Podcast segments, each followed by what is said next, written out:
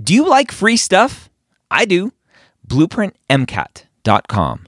Go sign up for a free account, get access to Blueprint MCAT's diagnostic, Blueprint MCAT's full length one, Blueprint MCAT's amazing brand new spaced repetition platform with over 1,600 flashcards already made for you, as well as their amazing study planner tool. Schedule out the content so you know if you are on track to take the MCAT when you need to. Again, that's blueprintmcat.com for all of those free goodies. The MCAT podcast, session number 286.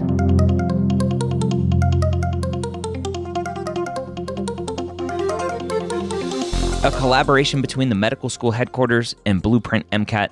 The MCAT podcast is free MCAT prep to help you understand the MCAT, teach you how to break down questions, and give you the skills and confidence to get the score you want on your MCAT test day. Learn more about Blueprint MCAT at blueprintprep.com/mcat.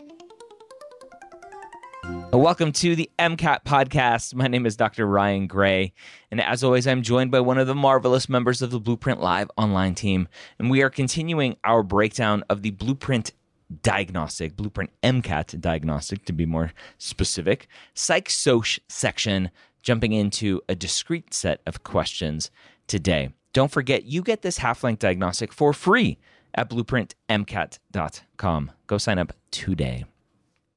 Ali, welcome back to the MCAT podcast. How you doing, my friend?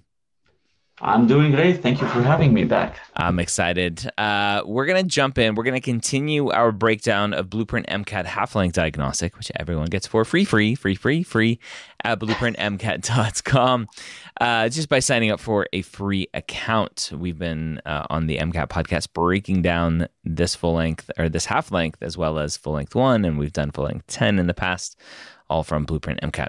So uh, we are jumping into a discrete section in the psych soc world, which to me is very scary because discretes for me equal you have to know it or you don't. Yeah. Although I think I've proven that wrong potentially in, in some instances of discretes in the past where I could try to reason my way into an answer. Uh, but psych soc, maybe not so. What, what are your thoughts on discretes in the psych soc world? Yeah, a lot of them are content based, but not all of them. You can still reason through some of it, and some of them cannot be answered without your reasoning skills. And you're like, they might have a figure, so you might need to analyze a graph or or just a bar graph. So, but the pressure is you need to get all 15 of them. The psych soc section, the way it's scored, the, the curve usually is much tighter than ChemPhys and BioBiochem. Mm. And that, let's say I'm aiming for a 128 on ChemPhys and by BioBiochem, I might be able to lose 10, 15 questions maybe. And maybe get close to my target. If I'm lucky with the curve, I'll get a 128. On PsychSoc, you're probably getting 126. So it's uh, a lot of students do well with it. So your competition is fierce there. You need you need to get your discretes. Yeah, points are made or broken uh, in in the PsychSoc section, unfortunately. All right, well, let's go ahead and uh, jump into uh, question eleven here. I'll start. Um, which, or wait, which, not which. All right, so question 11. Researchers conduct an experiment to test the Cannon-Bard theory of emotional arousal. A simulated car crash is used in which the subjects were shown video of an oncoming vehicle. Which of the following results best supports the Cannon-Bard theory? And immediately I go, uh oh, I, I don't know what Cannon-Bard theory is. So I'm hoping there's something in the answer choices that will help me kind of figure this out. But I'm not holding out hope. So let's go to answer choice A subject spots oncoming vehicle. And there's a little arrow here. So leads to subject feels fear, which leads to subject heart rate rises. Answer choice B subject spots oncoming vehicle which leads to subject feels fear and subject's uh, heart rate rises. Okay, so answer choice A and B are very similar, except two things are happening at the same time in the second one, potentially. Answer choice C, subject spots oncoming vehicle leads to subject's heart rate rises, leads to subject feels fear. Answer choice D, subject feels fear, which leads to subject's heart rate rises, subject, uh, which leads to subject thinks I am afraid. All right. So, So let's, yeah. uh, I'm uh, sorry, I'm interrupting you, but let's say you don't know what Cannon-Bard and yeah. Well, I don't Like, think we have to say that. I is don't. odd. so there, Maybe- there's two yeah. to me that uh, feel different, uh, and Okay. those two are answer choice B because there's only one kind of arrow here uh, Uh-huh. with the feel sphere and heart rate rising happening potentially simultaneously if, if that's what it's if that's what it's telling me. That's exactly what it's telling us. Answer choice D also feels different to me because we're removing the spotting the oncoming vehicle. I don't know if the the test writer's like, well, that's a given, so we're just going to ignore that.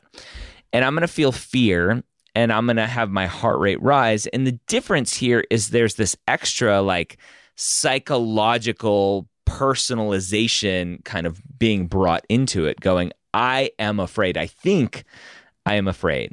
So those two to me, B and D, are the two that I'm like, okay, I think it has to be one of these because A and C, again, it's leads to, leads to, heart rate rises, fear, all of that stuff. It's just uh, switched. I don't think those are dissimilar enough to to worry about. Um, Okay. so I'm going to throw out A and C, and I'm left with B and D. And I have no idea what Cannon-Bard means. Uh, and so I would 50 50 this one and just go with B and move on. Well, you, you would have gotten the correct answer here, so that's awesome. Uh, the the Cannon-Bard theory of emotion is that physiological arousal, like your heart rate going up in, in, in a situation like seeing a car coming towards you, and your your your emotional uh, state, like feeling afraid, are separate. They're independent. They they happen in parallel. They both occur. They occur at the same time, but there's no cause and effect relationship between. So B would would would capture this that we start by well we see the car coming but then simultaneously and at this like uh, uh, and independently we feel afraid and our heart rate goes up Okay. now one small like item in here that will help you eliminate some of the wrong answers is for all theories of emotion that are tested on the MCAT, the James Lange theory of emotion, the Cannon Bard theory of, uh, of emotion, and the Schachter Singer theory of emotion your physiological response is either faster or as fast as your emotional response. It's never slower. So the answer choices that put, oh, my heart raises after I feel afraid are, are just not consistent with any of the theories tested on the MCAT. Okay. So uh, something like answer choice A, your heart rate goes up at the end, is probably not it. And answer choice D that you eliminated is also probably not it. So Okay. my uh, my heart rate my heart rate will rise either with or ahead of me feeling the fear. Okay. So uh, answer choice C uh, is the James Lange theory of emotion that we our physiological change is what causes our emotional change. And the fun fact is Cannon and Bard ran their experiments just to disprove James and Lange. Like B was run to this like discredit C because nobody liked the James Lange theory of emotion. Cannon and Bard like decided no, we're gonna disprove them.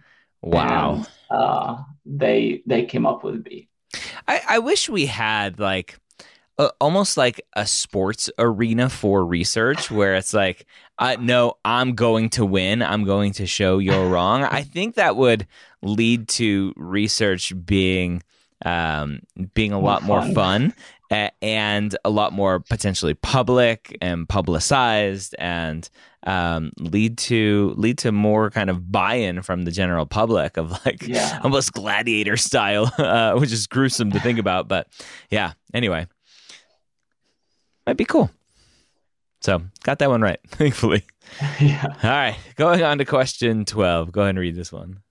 All right. A psychiatrist performing a mental exam shows a list of 10 unrelated images to the patient and asks the patient to memorize them. The exam continues, and a few minutes later, the psychiatrist requests that the patient describe as many images as he can recall. If most of the remembered images come from the beginning and the end of the list, so not the middle, we can infer, Mhm. this is an example of. All right. So walk me through your thought process here. Uh, my thought process is my wife's a neurologist and very similar to a psychiatrist does a lot of these exams. So I'm I'm picturing her doing these exams with patients. Um, I, I don't know. So they're they're recalling things on the the edges and not in uh-huh. the middle.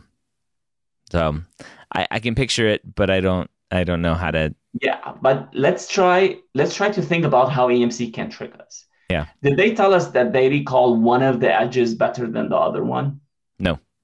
No. All right. So any answer choice that tells me that they remember only the first few or only the last few are incorrect. They're too narrow. I'm looking for an answer choice that describes they remember both. Mm.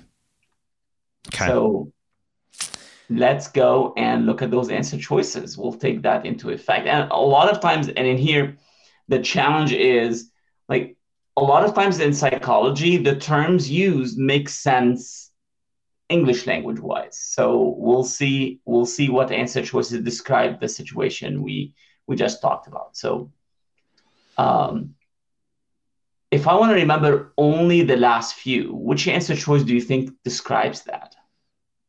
Recency for me is only the last few because those yeah. are the most recent ones that I heard. Perfect. What about only the first few?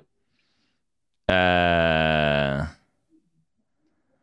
primacy potentially, right? Primary, Perfect. early. Yeah. I I don't. Yeah. yeah. So that, Love that it. Okay. Okay. So now I'm gonna go ahead and get rid of both of these answer choices. Okay. So I'm left with the serial position effect and the cognitive bias effect.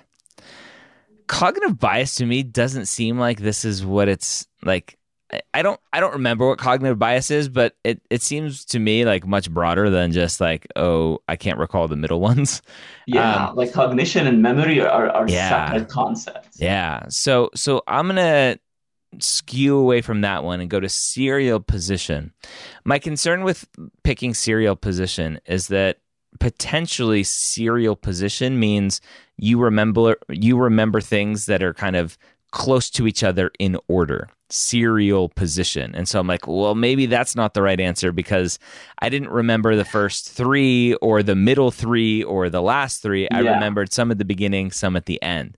True. So that's my concern with B, but I've kind of left myself stuck with that answer anyway. I lo- yes, like this is one of the cases where, well, the, the meaning of the words does not match up specifically with the theory, but this is about the position in the list. Mm. So the beginning position, the middle position, and the end position, and we tend to remember more beginning and end.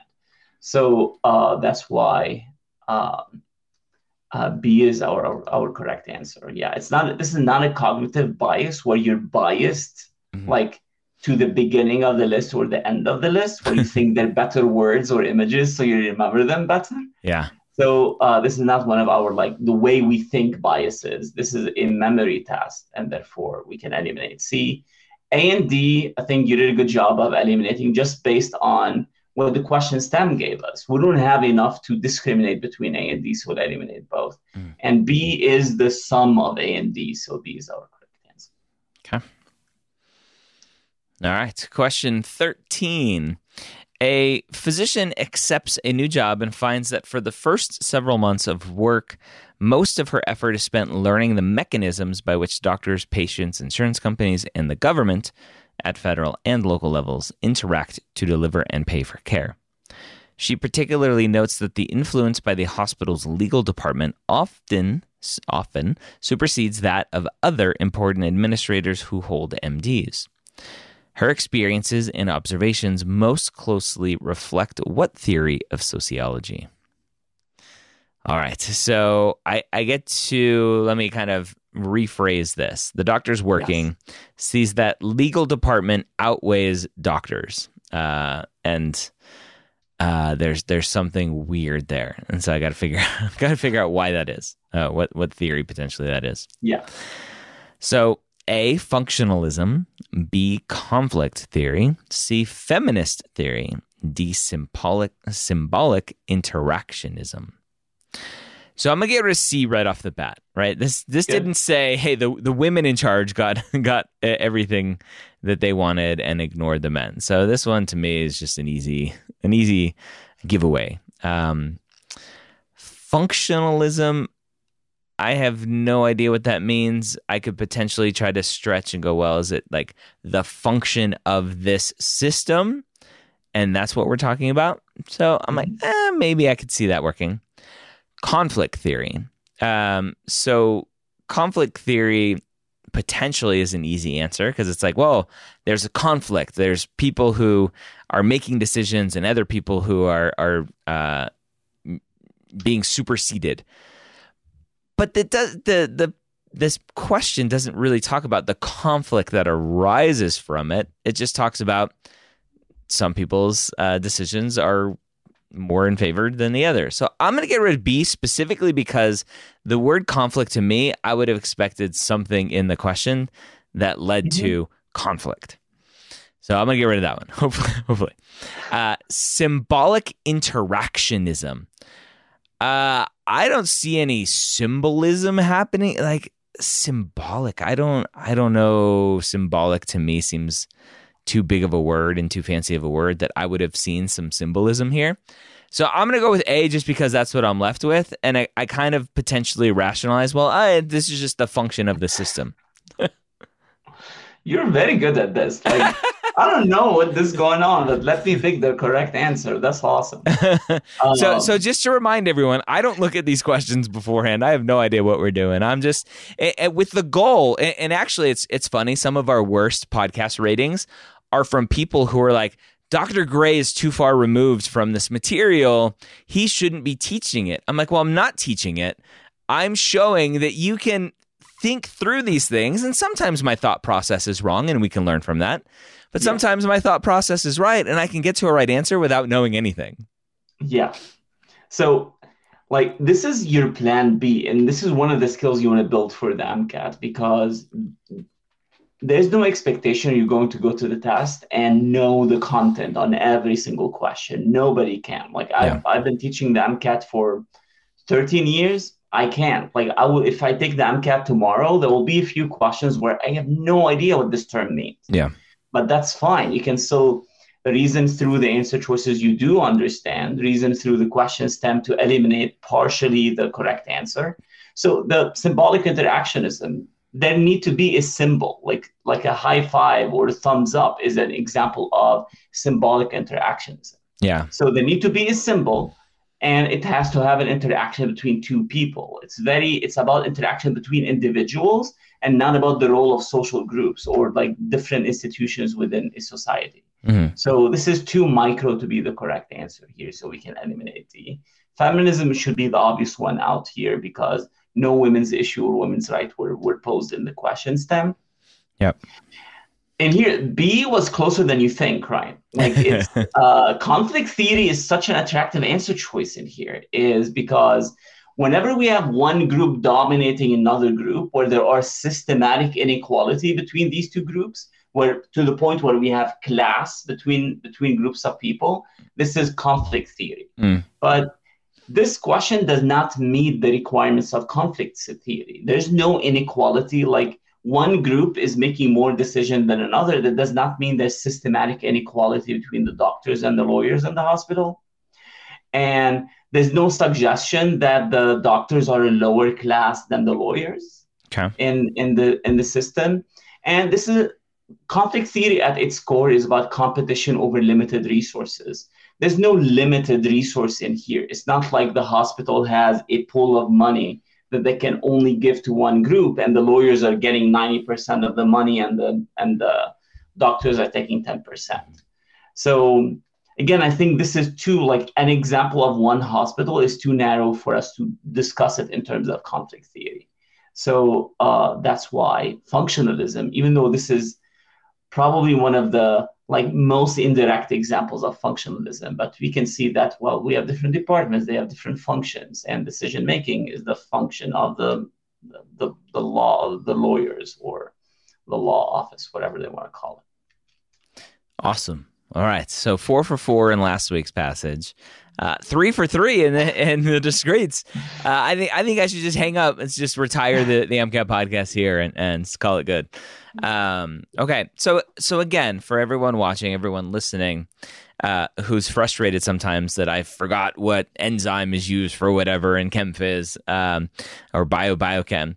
The uh, the goal of me trying to answer these questions isn't to to prove that I know what I'm talking about. It's to show a thought process that I have with the hopes that either my thought process is correct and you can learn from that and show how you can potentially get to the right answer, or that my thought process is wrong and Ali, the smart blueprint MCAT uh, live online instructor here and tutor here, can help correct my thought process, in turn, helping you learn more about the thought process. Because the MCAT is much more than just knowing the answers. It's about understanding how the questions are written, understanding how the passage is written, understanding how the answers are written to get the right answers. 100%.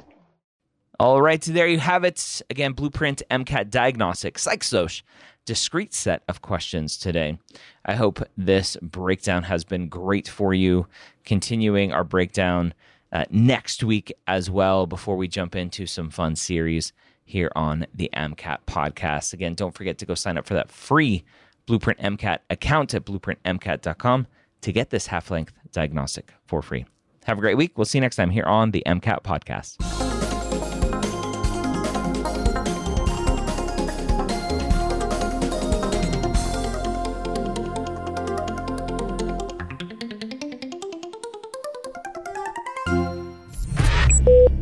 This is MedEd Media.